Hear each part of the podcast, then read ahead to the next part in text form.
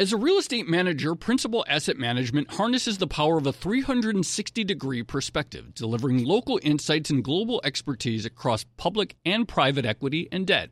Their teams apply local insights and global perspectives to help identify the most compelling investing opportunities. Principal Asset Management, actively invested. Learn more at principalam.com. Investing involves risk, including possible loss of principal. Principal Asset Management SM is a trade name of Principal Global Investors LLC. Your industry is unique. It faces its own challenges and risks that set it apart. That means choosing just any insurance company just won't cut it. At The Hartford, we take pride in knowing the ins and outs of your industry and help provide solutions that suit how you do business. From liability and property insurance to workers' comp and more. At The Hartford, we don't just talk about specialization, we live it. Learn how The Hartford can help your business at thehartford.com.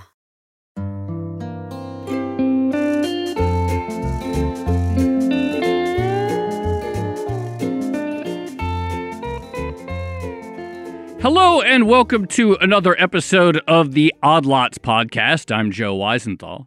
And I'm Tracy Alloway. So, Tracy, um, obviously, 2019 for sort of mainstream risky assets like stocks in uh, developed markets has been a it's been a pretty good one. Uh, yeah, I think we're ending uh, solidly up on the year. It looks like. Yeah, one of the weird things, though, I would say, is that despite the you know on the surface everything looks good or growth, I guess is okay, stocks are up a lot.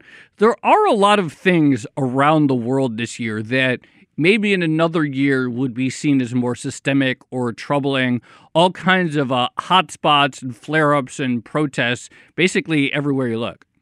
Yeah. So, as someone who's uh, in Hong Kong and has been for the past six months, one of the really remarkable things about this year is just how fast we've seen social unrest basically spread around the world. I think Hong Kong was the first place where it really cropped up this year, but then we saw lots of protests in South American countries. We saw them uh, yeah. uh, in the Middle East yet again. And a lot of these are still uh, taking place, of course, and it, it, takes a while to sort of uh, get through the impasse with protesters.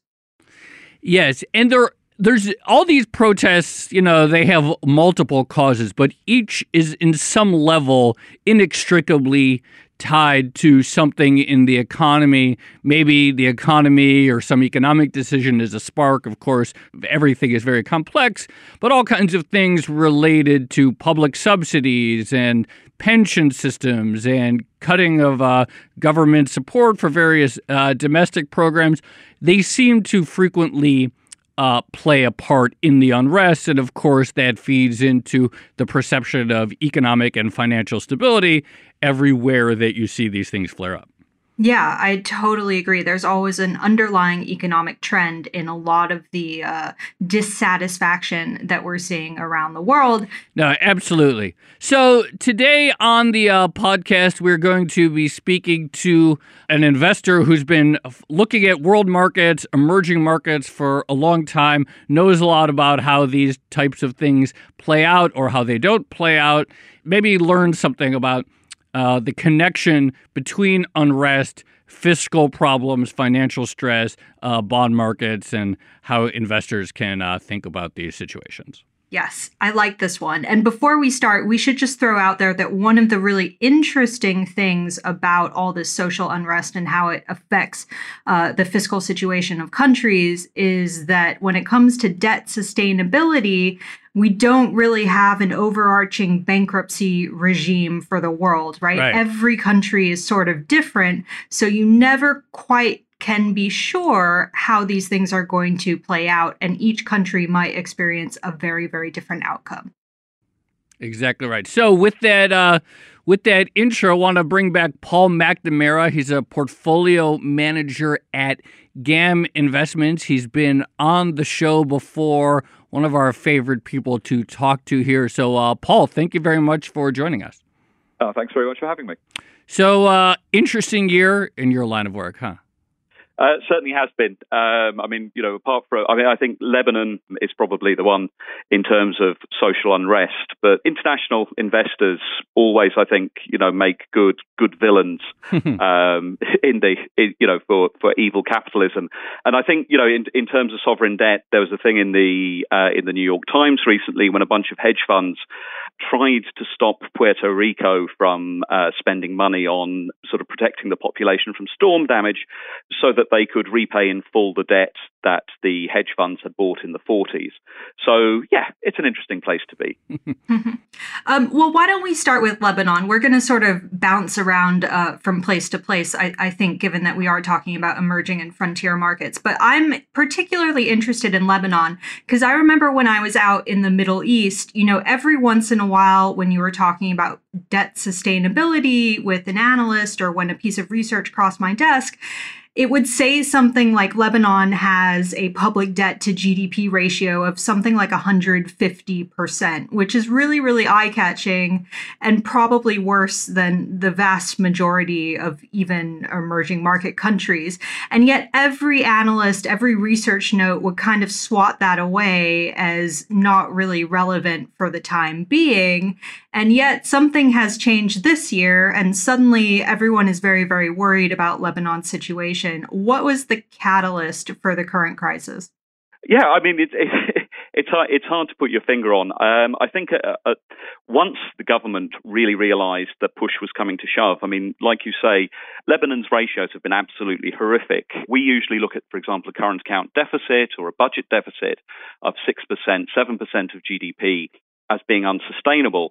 Lebanon's current account deficit is around 25% of GDP. I mean, most of these ratios are completely off the charts.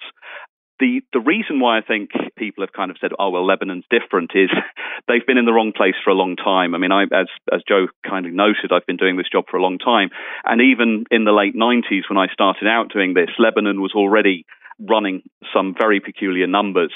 But what's happening, I think, with, with rising rates, I mean, Lebanon is the one country, I mean, Ponzi scheme or pyramid scheme are terms which get thrown around a lot you know, and, and often very unfairly. But I think Lebanon is one country where that accusation really begins to stick. Because what happens is that Lebanese, either non residents or sort of non residents claiming to be residents, or, you know, that there's not a, you know, huge uh, transparency in where the money comes from, bring their money into Lebanon. And, and, you know, and instead of running, you know, sort of yield getting, say, 1%, 1.5% on a dollar deposit in uh, a bank anywhere else, you're getting 9, 10% on um, dollar deposits in the Lebanese banking system. Wow. So people thought that was a great trade. They brought their they brought their money back. Basically, the government spent the money. The central bank used the money to prop up the peg of the of the Lebanese pound at a touch over 1,500 to the US dollar. And it was it was the classic situation. The currency became uncompetitive, huge trade deficits as, as, as huge amounts were imported. But every year you know, the country needed not just to finance the current account deficit, but also, you know, very significant redemp- redemptions of, of foreign debt. And what's happened this year is that foreigners stopped being willing to roll over the debt, or the Lebanese, or whoever it was who was the end user of these debts. So the the banks became absolutely desperate for those foreign dollars. And at that time, the supply of those dollars also dried up. Now, that could be associated with some fairly unpopular kind of austerity measures, including, I think, a tax on WhatsApp conversations. Hmm. You know, it, it, it, it's easy to kind of to point to a hundred different things, but finally, what, a situation which had always looked unsustainable actually became unsustainable. And you've got some very strange situations happening at the moment. There are no formal capital controls on the Lebanese economy, but there are de facto controls that, you know, that if you want to take a large cash deposit, you'll find that you're restricted to maybe a couple of hundred dollars per day to take out of a bank. It's very difficult to make transfers abroad that you know that a dollar in a Lebanese bank is absolutely not worth uh, a dollar in any other bank. That although the official rate for the Lebanese pound is in one place, there's a there's a grey market where the, the, the lira is we've heard around thirty percent cheaper. So it, it, it's all the signs that you quite often associate with countries going wrong. You know these the official rate uh, deviating from from the practical rate. Theoretically, you can move money around. In practice, you can't. So, but yeah, I mean, what it, it, it's the old thing, you know, what can't go on in the end won't go on, and mm. Lebanon looks to be moving much closer to that moment of truth. This dynamic that you mentioned, in which Lebanese banks were offering extremely high rates of interest so that uh, foreign holders of dollars would bring their money back into the country. Is that unusual? Is, or is that something that you see from time to time in uh, countries that have uh, very high demand for uh, hard currency? It's a bit retro, really. Hmm. I mean, it used to be much more common because it, it's something that you typically associate with pegs. So, you know, go back 20 years and nearly every country, I mean, effectively all the countries in Asia, most of Latin America had pegs to the dollars or mixed pegs to the dollar and the yen and the, and the Deutschmark as it was then. But, you know, as all the, you know, as peg after peg broke, uh, with I think Russia in 1998 being the most glaring example of this thing of, of paying up massively for something linked to a dollar. It's really it, it's a very unusual thing to see these days. Um, you know, there are very few very few pegs left in the world, but yeah, it's something that we've seen in many places before. And it does, you know, and once you get to that point where X number of Lebanese pounds or a do- or a dollar in Lebanon aren't the same as a dollar offshore, that's when things start to spin out of control quite quickly.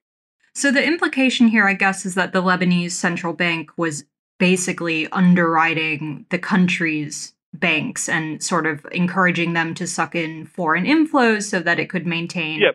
the peg. Exactly. So does that mean that uh, banking or a financial crisis is now basically inevitable in Lebanon? Uh, inevitable is a word to use very carefully about Lebanon. Uh, it, it's certainly left to itself, I'd say it's absolutely inevitable. What we find a lot of place, people are placing their hopes on are the Lebanese looking for a sponsor, you know, either the Saudis or the Iranians.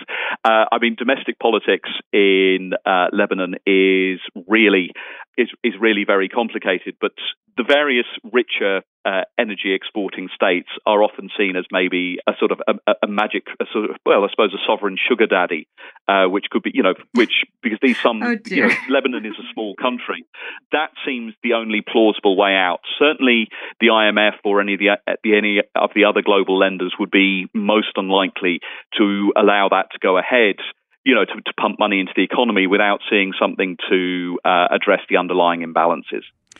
You mentioned the uncompetitiveness of the currency.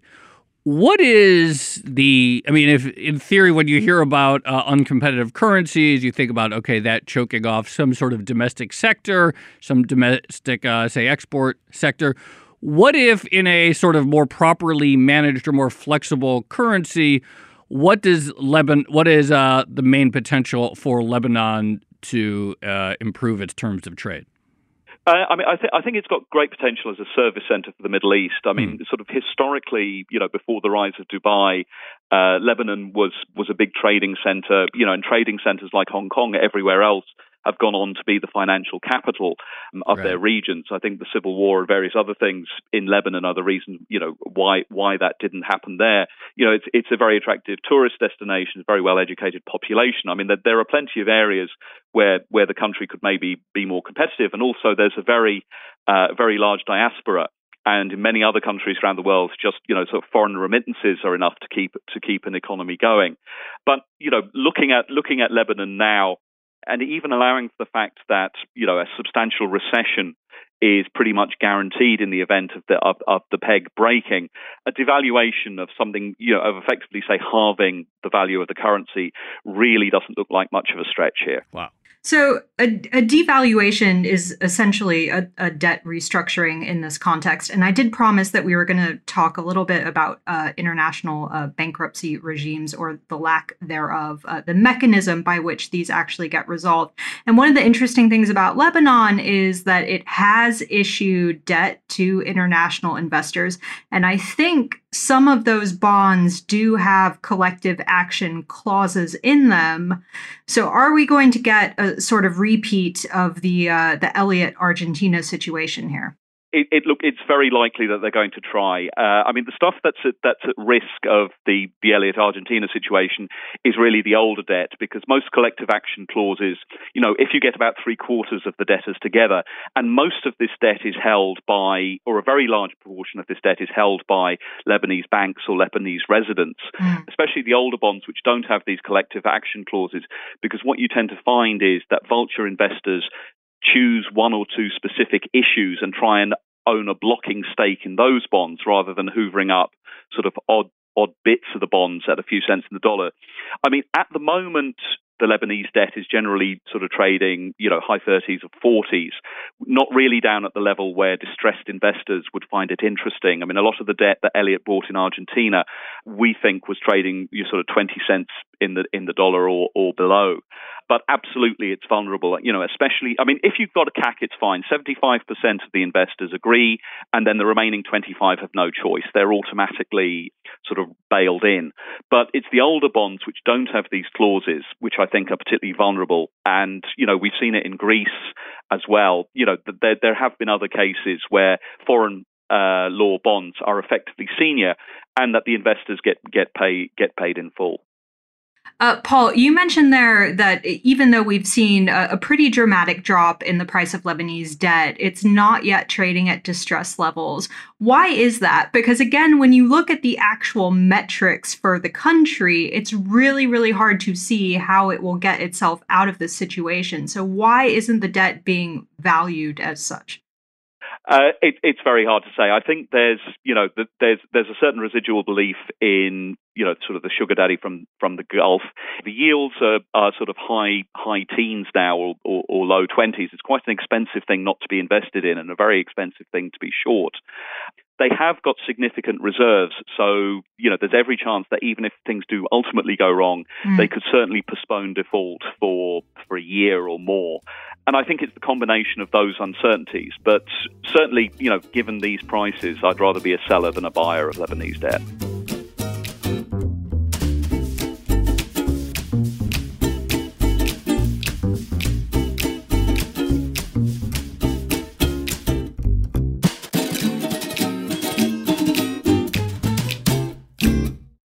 As a leading real estate manager, Principal Asset Management harnesses the power of a 360 degree perspective, delivering local insights and global expertise across public and private equity and debt.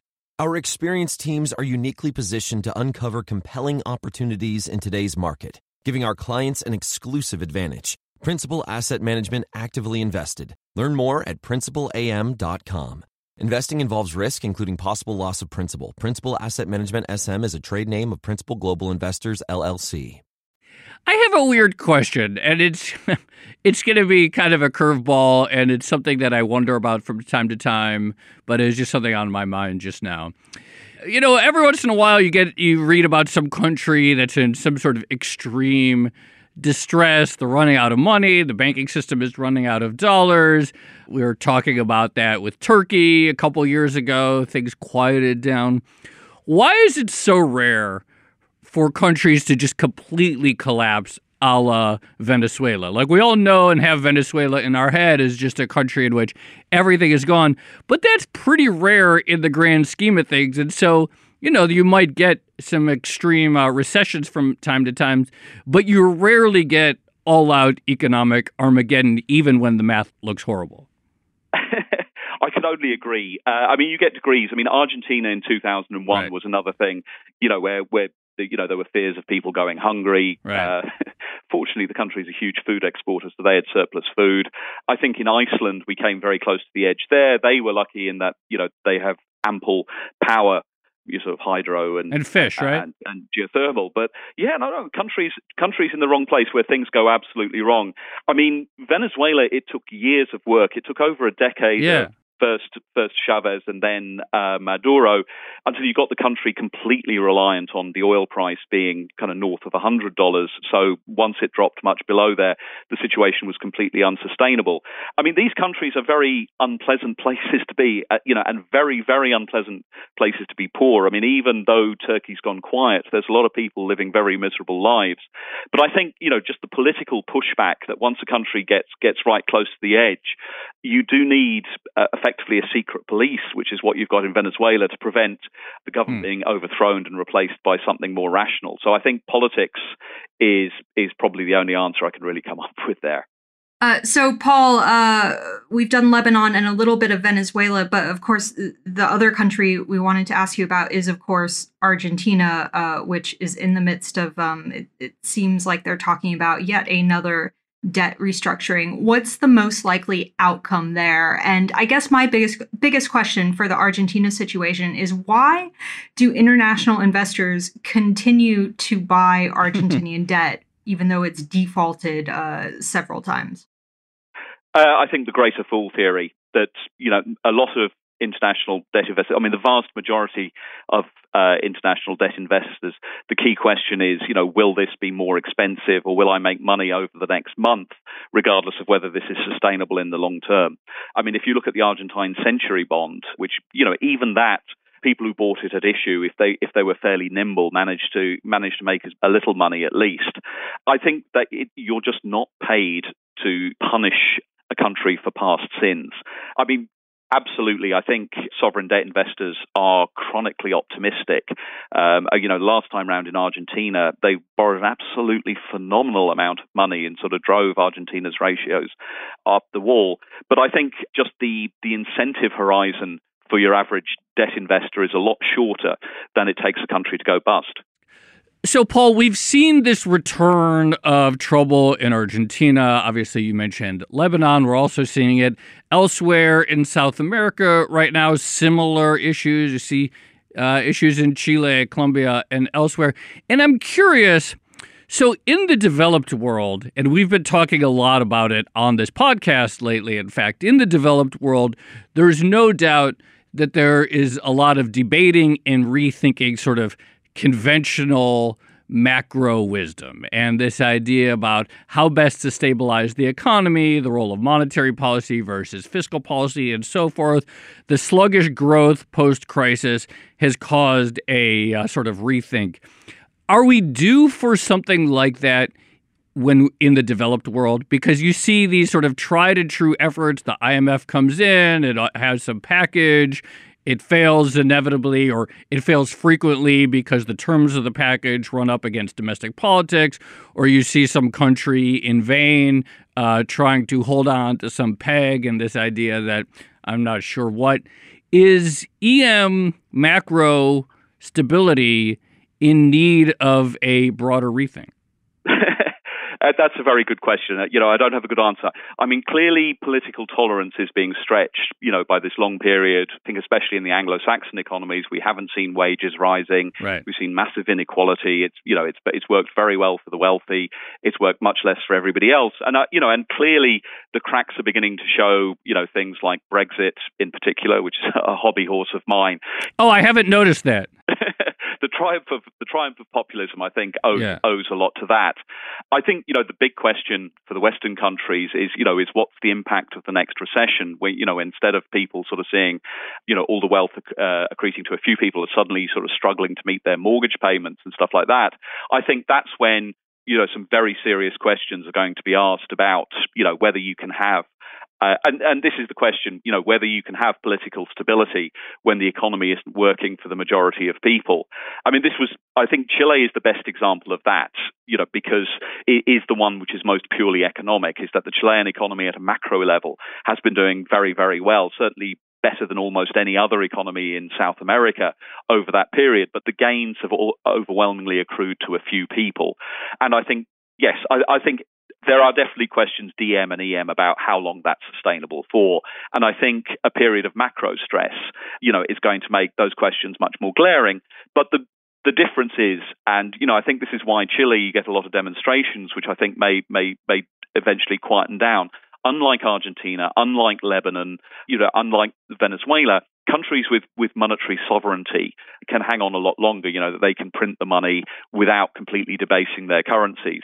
You know, and all the countries that we're talking about are really countries which which don't conform to I'm not a huge believer in MMT, but the idea is that it only applies to monetary sovereigns. And, you know, none of those countries are by anybody's definition monetary sovereign. So I think monetary sovereigns can probably hold out a lot right. longer. Uh, Paul, Joe uh, very diplomatically said you were uh, an experienced emerging market investor uh, in our intro. So I'm just curious: yep. is there is there anything about this year or the past year, 2019, that has actually surprised you in your emerging market experience? Something that you weren't expecting? The thing is that we've we've got this far without more serious problems in other places. You mm. know that that you know that we've had a long period of stability, and I think the same with everybody else. You know, it's been the longest period since God knows when without a recession. That kind of Lebanon and Argentina. They're very significant for the people who are there, but in the context of global markets, they're tiny. You know, sort of, you know, and even the, as debt markets, they're much smaller than Brazil or Russia or Turkey. So I think the fact that you know that it's all been in very small marginal countries, you know, or countries with very specific problems like Venezuela has been the surprise. I think, you know, the fact that Turkey was able to pull itself back from the brink very quickly, that Brazil has been able to cut interest rates, you know, to an unprecedented degree, markets are really pretty relaxed. And I'm, you know, I, I, mm. that's what I think we've been struggling with a bit. You know, uh, you mentioned uh, when we were talking about Lebanon, and of course, it absolutely applies to Argentina and the whole saga with uh, Paul Singer. How important is having good legal expertise to investing in these markets, to understand exactly what you're buying? Uh, I mean, it, it, helps. I mean, I think you know most people in my position would know how to how to read a, or not how to read, but would you know would have an, a, a, grasp of some of the concepts. And mm-hmm. you know, and if we didn't, we've been educated by, over the last few years. I, th- you know, I think a, a number I'd throw out there is that you know, having been sued for ten years by Elliott, that, that Singer's uh, vulture fund the, the Argentine government actually ended up paying his legal fees, which were, as if I remember right, about two hundred and thirty-five million dollars. So yes, good legal advice is worth an, is hmm. worth an awful lot. I mean, just just as a note, I think Singer bought debt with a face value of of around four hundred million dollars. They paid less than twenty cents on the dollar, and they they they took back, we think, sort of over two billion dollars was was what Argentina wow. ultimately ended up paying them. So yeah, get, getting your legal advice straight is really worth quite a lot.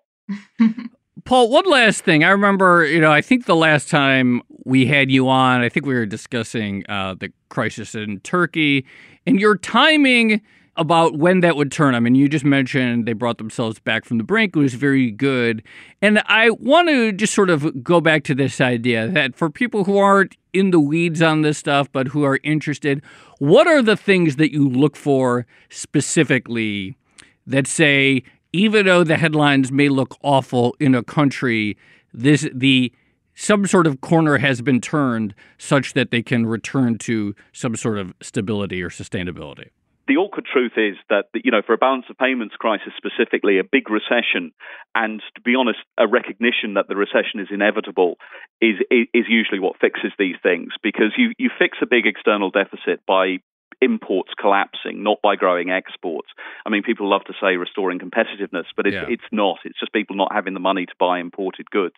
Usually, sort of 80% plus of the improvement comes from a collapse in imports, which means a domestic recession. So once we see, you know, things beginning to adjust, a big drop in property prices, we see activity slowing down, we see interest rates going up, you know, that this recognition that you know that, that, that there is a reckoning is usually a sign that, that that at least the problem is being addressed and that the worst will soon be over. As a corollary to that, is it a warning sign of who might be the next in the line of crisis if uh, economic expansion is associated with a dramatic widening of the uh, trade deficit? Exactly that. Uh, that that combination of very high domestic credit growth and a big external deficit. Uh, that's definitely something that we look for as a country where things are going wrong. Paul McNamara, uh, great to get your perspective, and uh, we'll have you again on in another year to talk about uh, all the uh, the new crises that will inevitably pop up in 2020. The latest emerging market crisis. Yeah, there's always, there's going to be something new. So looking forward to get your perspective. Thanks, Paul. Okay. Bye. Thanks very much, folks. Thanks, Paul.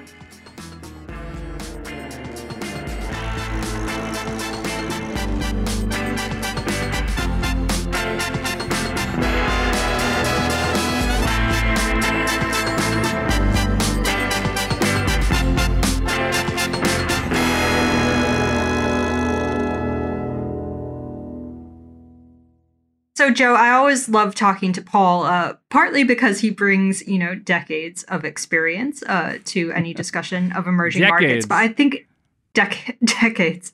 Um, but I think it's also really important to get like the actual investor Yeah. side of things to explain some of the dynamics. So his point about how investors aren't actually paid to punish a country for past mistakes and that it's actually very expensive to avoid investing in some of these markets, I think is a really important one. Yeah, I think so too. I mean, because it's easy enough to look at a country like Argentina and say, oh, how many, I don't know how many dozens of times they've defaulted over the uh, last century or whatever.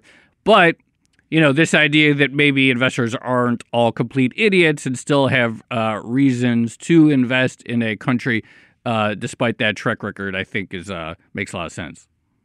Yeah. And the other thing a lot of this reminded me of, well, A, I think your question about whether or not there needs to be a new paradigm for emerging markets i- is a good one. And it definitely brought a lot of flashbacks from my like international political economy classes in university.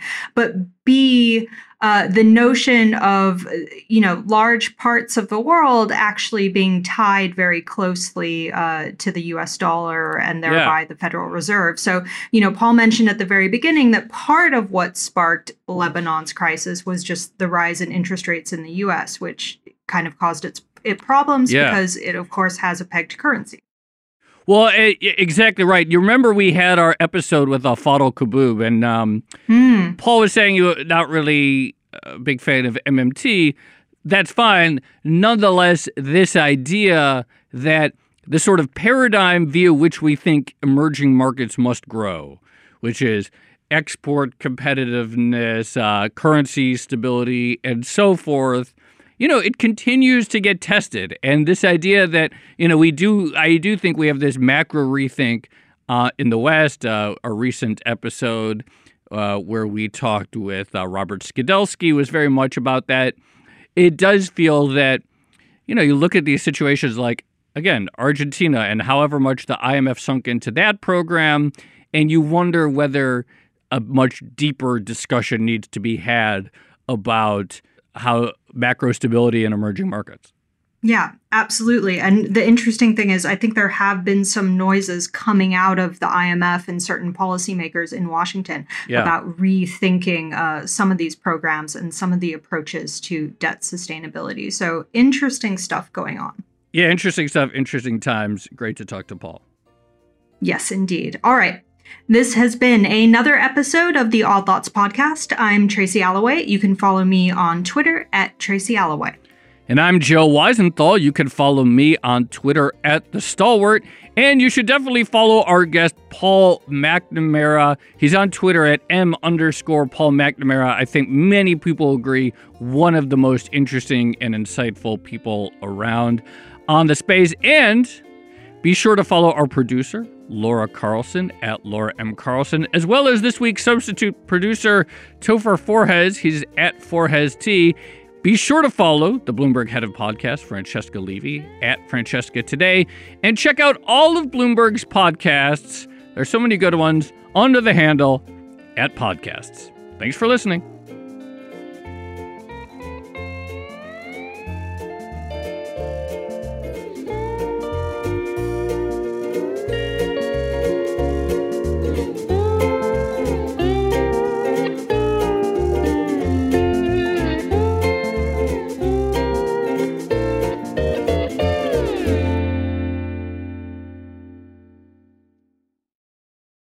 Your industry is unique.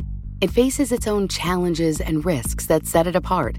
That means choosing just any insurance company just won't cut it. At The Hartford, we take pride in knowing the ins and outs of your industry and help provide solutions that suit how you do business. From liability and property insurance to workers' comp and more. At The Hartford, we don't just talk about specialization, we live it. Learn how The Hartford can help your business at thehartford.com. Collaborate for a greener future at the Bloomberg Green Festival, a groundbreaking celebration of the thinkers, doers, and innovators leading the way, from design and culture to technology, science, and entertainment. Hear from inspirational speakers and immerse yourself in climate solutions. July 10th through 13th in Seattle. Title sponsor Amazon, official airline Alaska Airlines. Get 20% off using promo code radio20 at bloomberglive.com slash green festival.